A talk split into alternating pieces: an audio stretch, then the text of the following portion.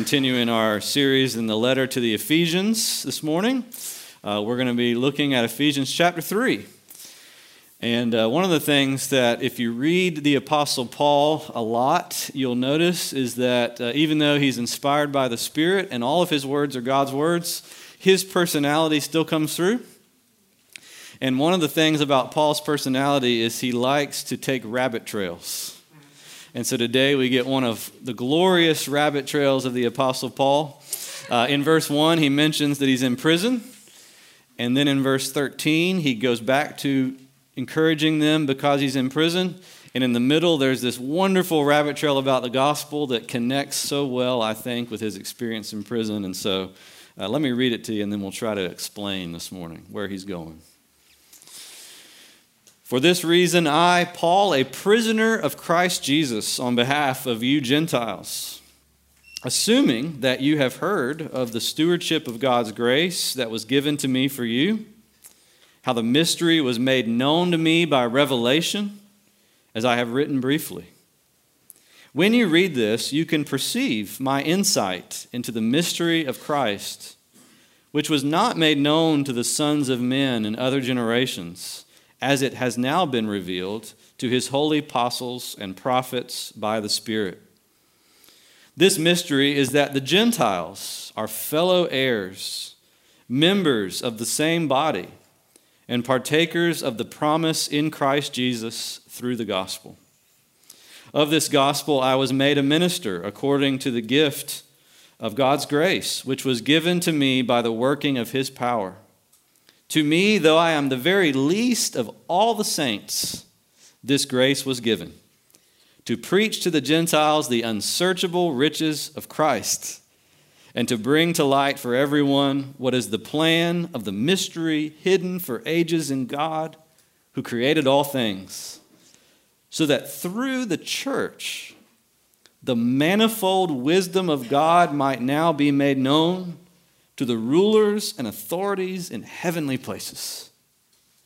This was according to the eternal purpose that God has realized in Christ Jesus our Lord, in whom we have boldness and access with confidence through our faith in Him. So I ask you not to lose heart over what I am suffering for you, which is your glory. Amen. Well, the Apostle Paul uh, was a very strange prisoner, I think. Very strange prisoner. Uh, he was in prison numerous times. We know at least three times that the New Testament describes, and each time he does something very odd that makes him stand out, I'm sure, among all the other prisoners. Uh, think about the first time he was in jail in the Bible, uh, in Philippi. It's midnight. Uh, he has just gone into jail with his friend Silas. They were beaten before they were put in the jail cell, which in Roman terms meant they were beaten badly, like really badly. And so at midnight, they're in the stocks, their bodies are throbbing with pain, probably still bleeding. And what do Paul and Silas do? They start singing hymns, they start singing psalms. Uh, so much so that all the other people in jail start to listen in and they, they wake up and are like, What in the world is going on here? Can you imagine? That, that's strange. Second time in jail, uh, he's in Caesarea, which is a, uh, one of the key Roman cities. It was actually the home to Herod the Great. Very important city. And very important people live there. And so uh, King Agrippa and then uh, Felix, the governor, called Paul out to basically give a defense of his, uh, you know, of himself to them. And when Paul comes out, instead of defending himself, it says he preached to them about sin, self control, and the coming judgment of God. That's a strange prisoner. And then here in Rome, where Paul is writing, look at what he does. In verse 1, he says, Paul, I'm a prisoner of Christ Jesus. And then he cuts himself off and goes on this long rabbit trail about the gospel, which we'll get to today. But then he circles back around in verse 13 to the topic of prison and he says, I ask you not to lose heart over what I am suffering for you, which is your glory. Now, eh, now, letters get exchanged from prisoners to those outside all the time, but usually it's the other way around. The people outside are writing to the people in prison saying, hey, don't lose heart over what you are suffering. You're going to get out. Don't lose heart. Don't give up. Keep going.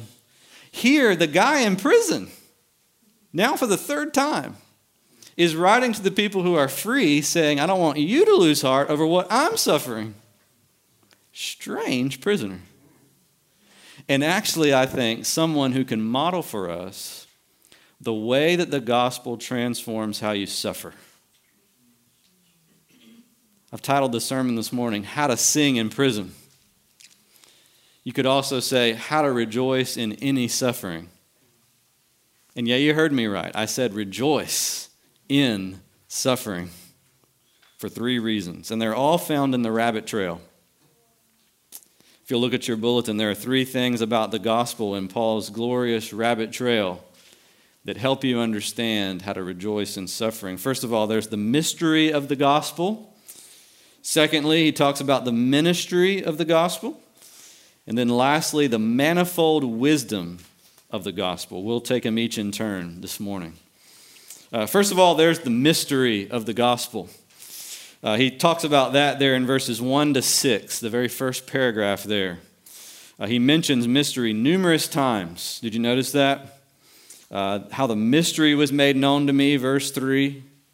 Uh, verse uh, 4, you perceive my insight into the mystery of Christ. Verse 6, this mystery is that the Gentiles are fellow heirs and members of the same body. Uh, I love the word mystery. A mystery is something that is covered that must be discovered or uncovered to be known. Does everybody agree with that? A mystery is something covered that must be discovered or uncovered in order for you to know it. If it's not discovered or uncovered, you can't know it because it's a mystery. It's hidden. And Paul says the gospel has that quality. It was hidden in God. He says that later in the passage. It was hidden in God for, from past ages, from eternity past.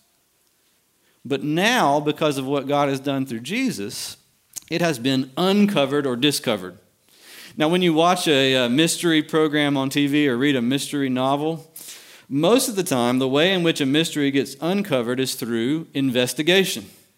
Right? People go out and they start asking questions. They start collecting forensic evidence and putting all the evidence and all the answers together, and they begin to build a story, a narrative that helps uncover what was hidden.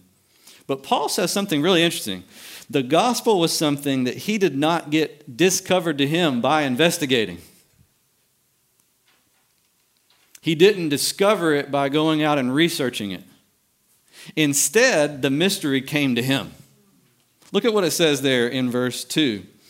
Assuming that you heard of the stewardship of God's grace that was given to me. See, it's a gift for you. How the mystery was made known to me. How? By revelation. The mystery was made known by revelation. I didn't go investigating it. I didn't go seeking it out, it was revealed to me by God from above. When you read this, verse 4, you can perceive my insight into the mystery, which wasn't made known to people in the Old Testament the way that it has now been made known in the New Testament to the apostles and the prophets. It wasn't that the Old Testament believers didn't know the gospel at all. It was just they did not know it to the degree to which they now knew it as apostles and prophets. Paul is telling the story of how he met Jesus on the road to Damascus. Uh, he was not looking for Jesus. In fact, far from it. He was not looking for answers about Jesus. He had already decided that he hated Jesus and all the followers of Jesus. And he was on a mission to kill as many of them and to imprison as many of them as possible. And yet, God came to Paul and uncovered a mystery, revealed to him the fullness of the gospel, which he describes in verse 6 as this God is saving all peoples. God is saving Jews and Gentiles together in one body. God is making one people out of all the people of the earth. Taking people from this nation and that nation and this language and that language and this religious background and that religious background and uniting them together in, in faith to where the only thing that bound them is an experience of grace received by faith. That is the fullness of the gospel that rocked Paul's world. Now you're saying, all right, I thought you said this sermon was going to be about how to suffer.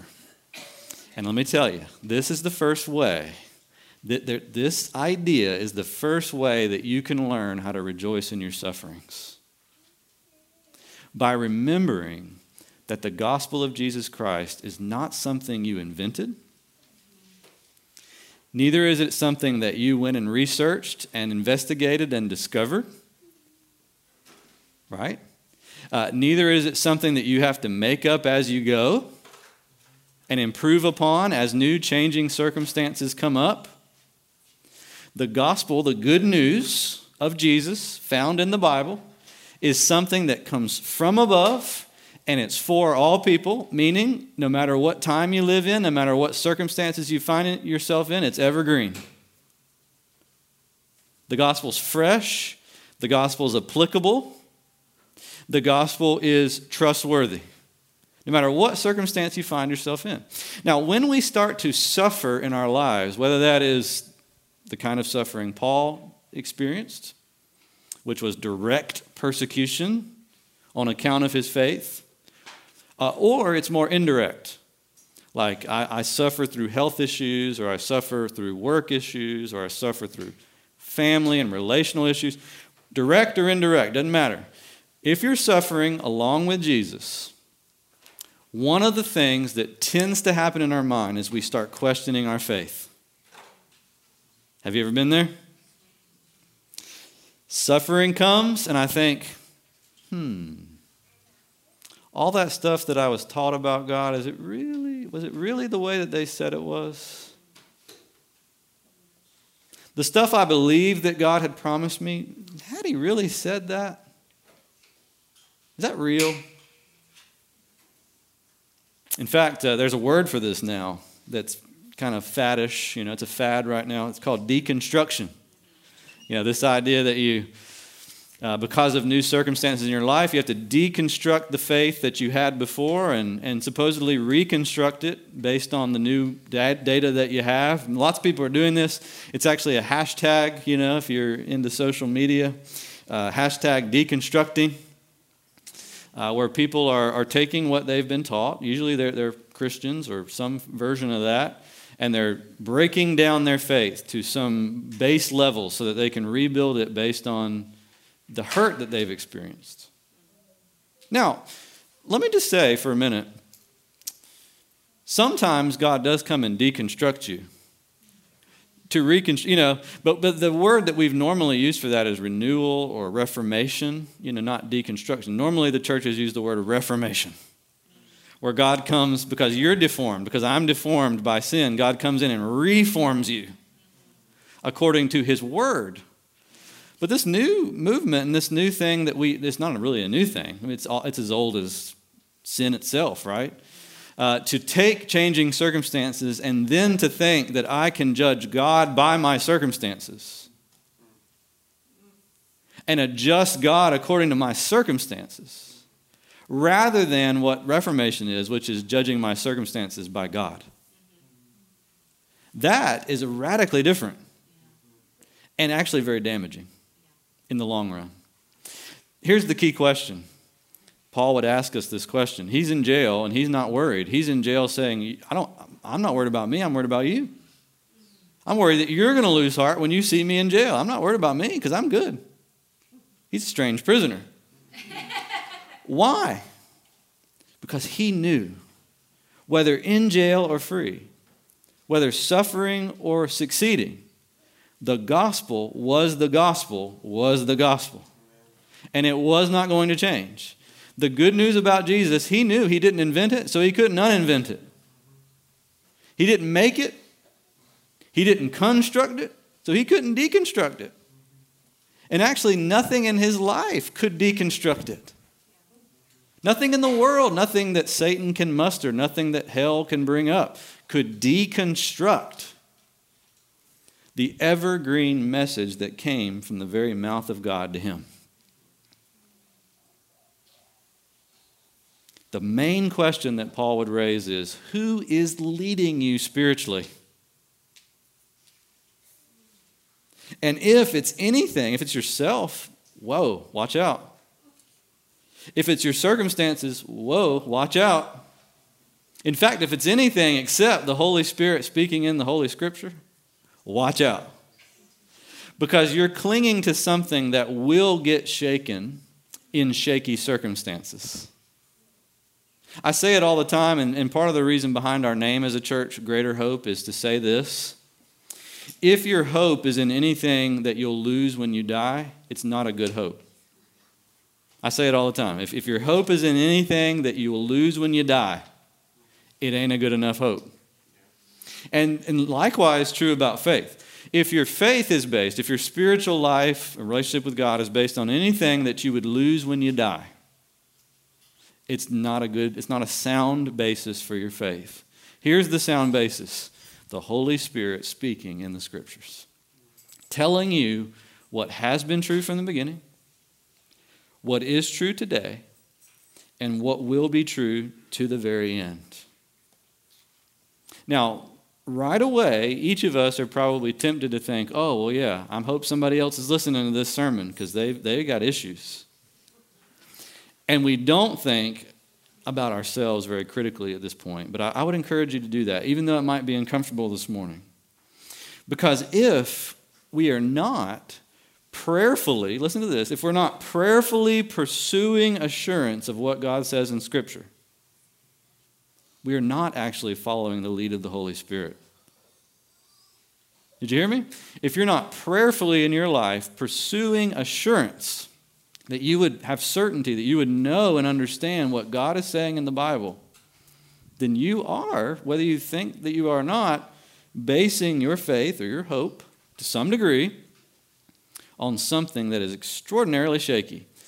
And you can't wait till you get in the jail cell to prepare for the jail cell.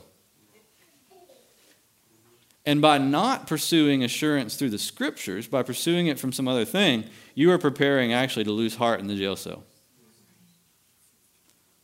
Paul did different. Paul had to do different because Paul saw the blinding light of Jesus on the road. And I'm going to tell you, every one of us has to have a similar experience. It might not be that dramatic or literally blinding, might be, but it will be spiritually dramatic that God would come to you and say, Get your faith off yourself, get it off stuff put it on to what can't be shaken or changed. Okay, that's the first thing, the mystery of the gospel. A mystery is something, re- something revealed, something uncovered, but not by our own investigation. Second thing, there's the ministry of the gospel that Paul wants to tell us about. Uh, this is in verses 7 to 9, if you look at that. He says in verse 7 Of this gospel I was made a minister or a servant. That's what the word minister means, by the way, servant according to the gift of God's grace, which was given me by the working of his power. To me, though I am the very least of all the saints, I'm the least Christian. I'm the, the most unworthy Christian I know, Paul says. Was given to me. What? What does it say? The very least of all the saints was given to me this grace to preach to the Gentiles the unsearchable riches of Christ and to make known or bring to light for everyone what is the plan of the mystery that was hidden for ages in God. Notice something here. The ministry of the gospel, the service of the gospel, Paul understood was a gift given to him by grace. And the way that he was to carry that ministry and the content of that ministry was also based on grace. And this is a second way that you and I can learn from the gospel to rejoice in our sufferings, to sing in prison. Think about this. There's only two ways to relate to God. Only two ways. And in, in large degree, which way we pick is based on how we respond to God and His Word. The first way to relate to God is works based, merit based, uh, based on who I am, what I do, what I, my good intentions, what I will one day, th- what I think I'll one day do, or all that kind of stuff. It's works based. The second way is grace based, based not on what I do, or can do, or will do, or have done, or think about doing, or intend to do, but based entirely upon what Jesus himself has done for me. Which one of those two is Paul? Clearly, through and through, Paul is the second one. Because no one who is the first one would ever be able to utter the words Paul uttered. Uh, first of all, a works-based person would not want to be known as a min- won't want to be known as a minister, a servant, right? Uh, someone who's merit, you know, who thinks everything is in life with God is based on my own personal merits, doesn't want to be known as someone who serves other people. They want to be known as the leader, the king, the honcho, you know. And Paul might have said that, you know. To me was given the honcho-ness of the gospel of Jesus. To me was given the chief apostleship or you know he could have thrown down the apostle card here but he doesn't. He said I'm just a lowly minister. I'm just an ordinary minister of the gospel. Meaning I'm here to serve the gospel. I'm here to serve you by the gospel. Even while I'm in jail, I'm still just here serving God. And I'm serving God because it's my privilege to serve God because God gave me that gift to serve him. A gift I did not deserve back when I first got it, and by the way, y'all, Paul recognizes it's a gift I still don't deserve now that I do have it. Because he doesn't say past tense, I was the very least of the saints. Notice, did you see that? He didn't say I was. Sometimes as Christians, we get in the habit of only talking about our sin in the past tense. And that's a bad, bad habit. I think trained into us by a faulty view of how salvation works right? It's not just you were a sinner, you are a sinner who needs grace. It's not just I was the least of the saints, I am, Paul says, the least. And yet God is still letting me be a minister. God is still letting me be his servant. That's amazing. And then he says, Look, here's what I get to do as a servant. This is why I'm so excited. I get to declare not my riches, but Christ's unsearchable riches not the work of men to save one another, but the work of Christ. I get to bring to light not my plan for your life. I mean, Paul is not a motivational speaker, neither should a preacher be today, right? Paul, Paul is not a here is my 10 step plan to good living. Paul says, I'm here to bring to light God's plan for you to be saved forever. The word Paul uses for plan there is the word economy in Greek, economy. I'm here to reveal the economy of God. In other words, the way that God, economy means how things get distributed in society. How do, how do things get distributed? Goods. And Paul says, I'm proclaiming the, the riches of Christ and the way that those riches get distributed to people like us. I, am a beggar, Paul says, who's just telling other beggars where to find the bread. And because Paul had that grace based relationship with God deep in his heart, when he got to prison, he didn't do what I normally do when I suffer. He didn't get bitter, he didn't get angry, he didn't get offended. Remember, Jesus told a story about a man with two sons?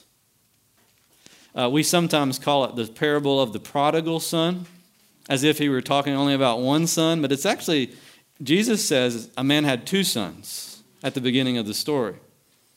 And the first son we know about. I mean, he, he blows his dad's inheritance. It's really an awful thing that he does, and eventually has to come stumbling back to his father after uh, you know a life of waste. And his father embraces him. The older son, though, is the one that I think is really important to notice because he stayed around and he did everything dutifully that his father wanted him to do. But when that son noticed that the father loved the younger son as much, or maybe even more than he loved him, he got really, really angry. How dare you? Basically, is what he said. How dare you, Father? I've served you. I've busted my hindquarters around this farm for years. And you never did for me not one of the things that you've done for this prodigal, this fool of a, of a brother. Do you hear the bitterness? When you are suffering through anything in your life, and some of you may be there right now, some of you may not be there, but you will be, and you have been. When you get there, is the first thing that bubbles up out of you bitterness. God, how could you let this happen to me?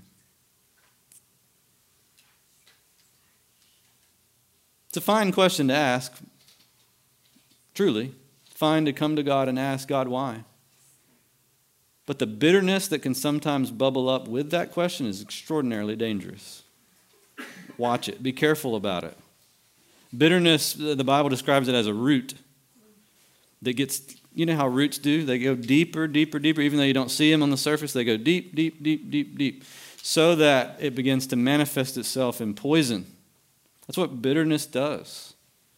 Where does that bitterness come from? Look at the older son in the parable of the prodigal son. It comes from believing your life is based on merit.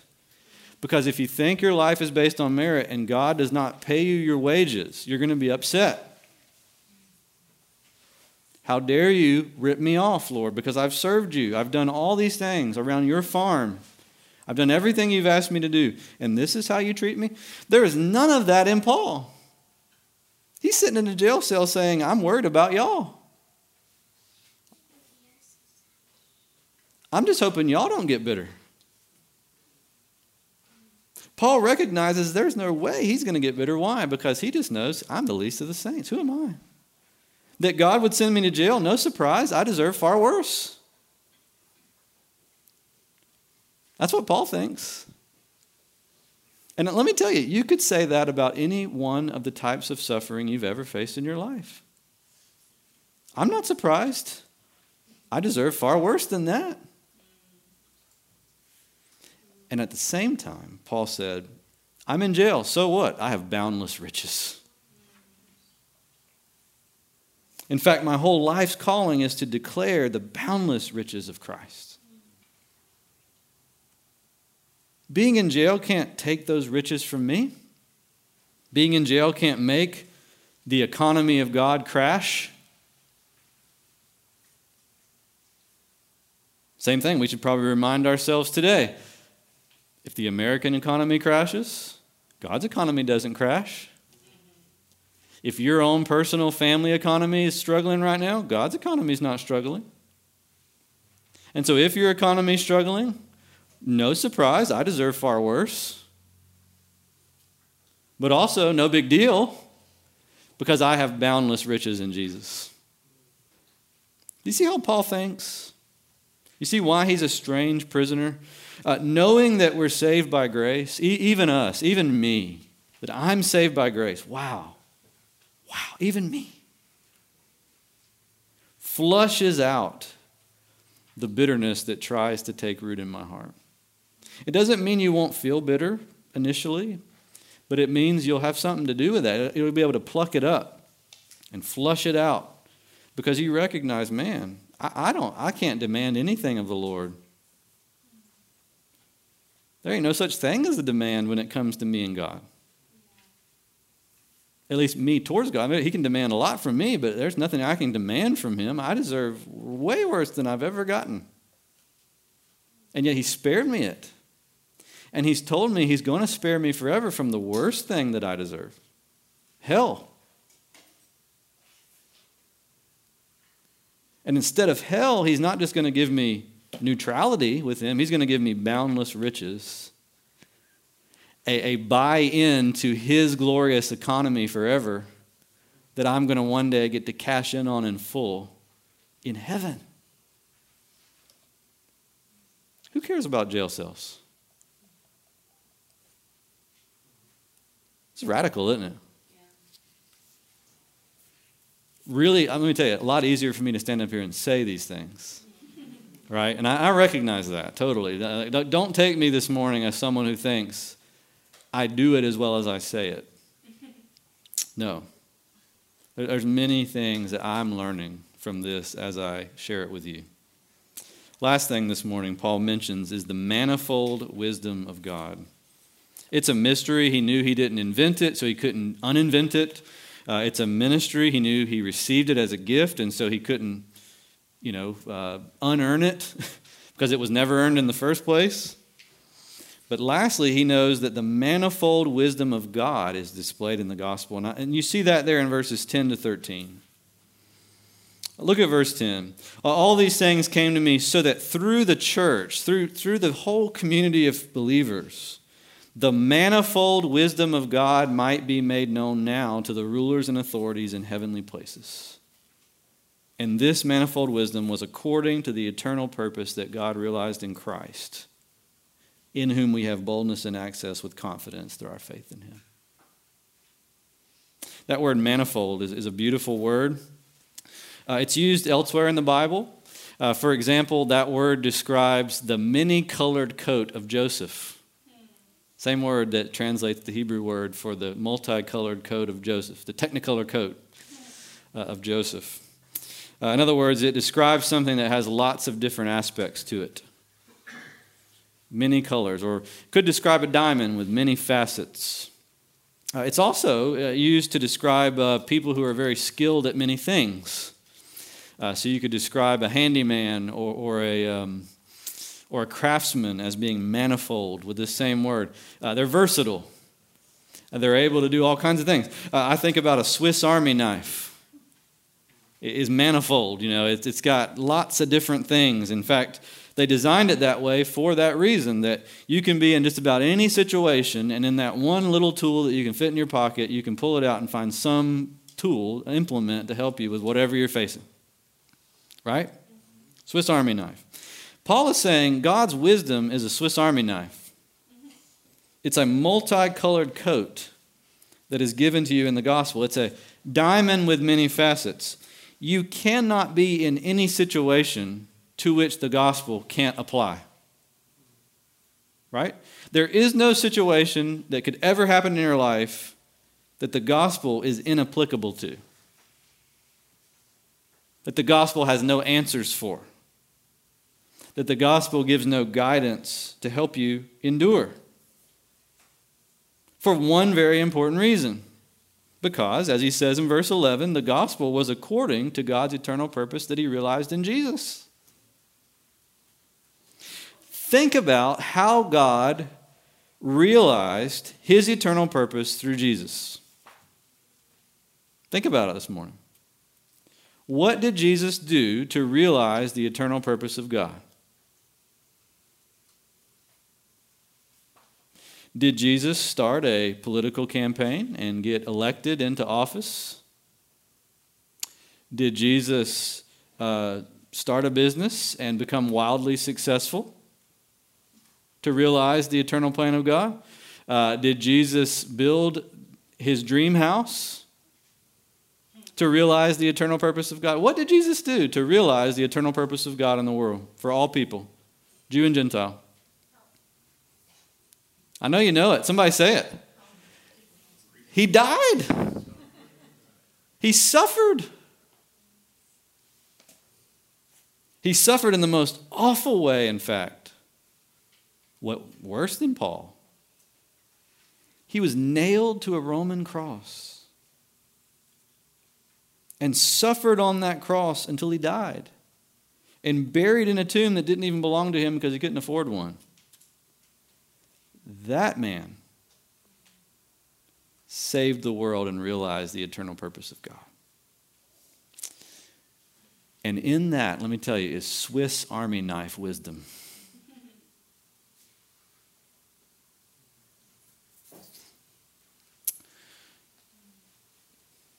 You know, there are some things that if you didn't see it, you wouldn't believe it.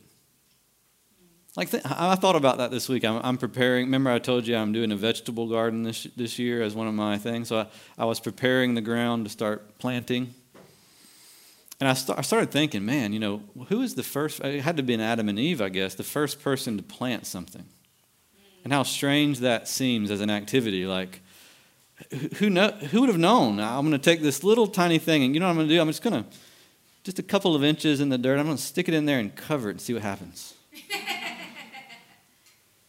You know, like who would ever think that that would produce something you could eat? It's just weird. It's actually weird when you think about it. And the only reason it's not weird to us is because we've seen it happen, and generationally we know that's what happens. You put that little thing in there, and then something's going to come out, and you're going to be able to eat it. Strange, though, until you see it. Paul's a strange prisoner because he saw how a certain strange thing works. When Jesus died on the cross, what did everyone see, including the disciples who sat there and watched it? Failure.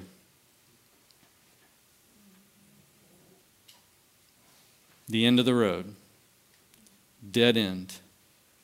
Disappointment. Suffering with no redemption. Loss. Pain with no silver lining that's all that they could see. I mean, if, if you were there, let me tell you, that's all you'd be able to see too. There's a man dying on a cross. The only reason we know today that that's victory is the same reason that we know planting a seed in the ground might produce something you can eat is because only because we saw Jesus do it. But in the actual act of it, you looked at Jesus and you thought, what a disappointing end to a pretty, well, he had potential. But what a disappointing end to a life that had potential. And yet, Paul, when he saw Jesus risen from the dead, and he, and he, did see Jesus physically raised, it was you know many months after, and he was the last apostle to see him for sure, but he saw Jesus on that road. He understood how things work in God's economy. This backwards wisdom, which is a Swiss Army knife. God is able to bring maximum glory out of maximum suffering.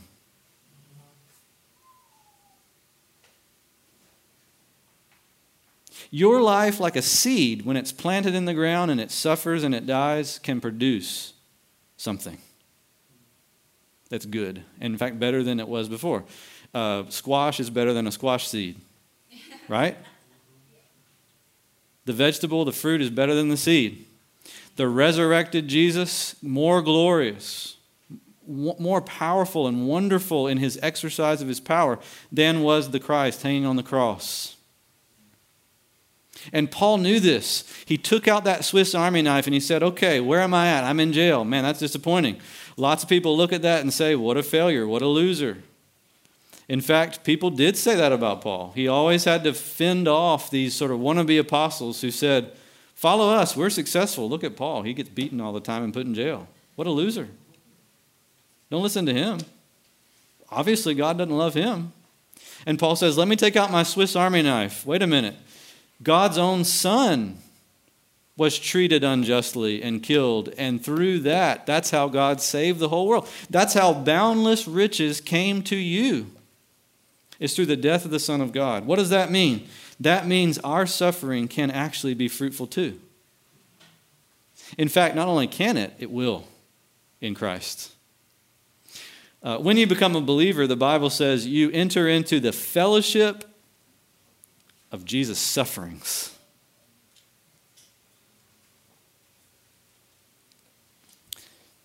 That's not something we tend to announce in the announcements on, in the bulletin every week. Hey, fellowship of sufferings. Who wants to come and join a fellowship of suffering?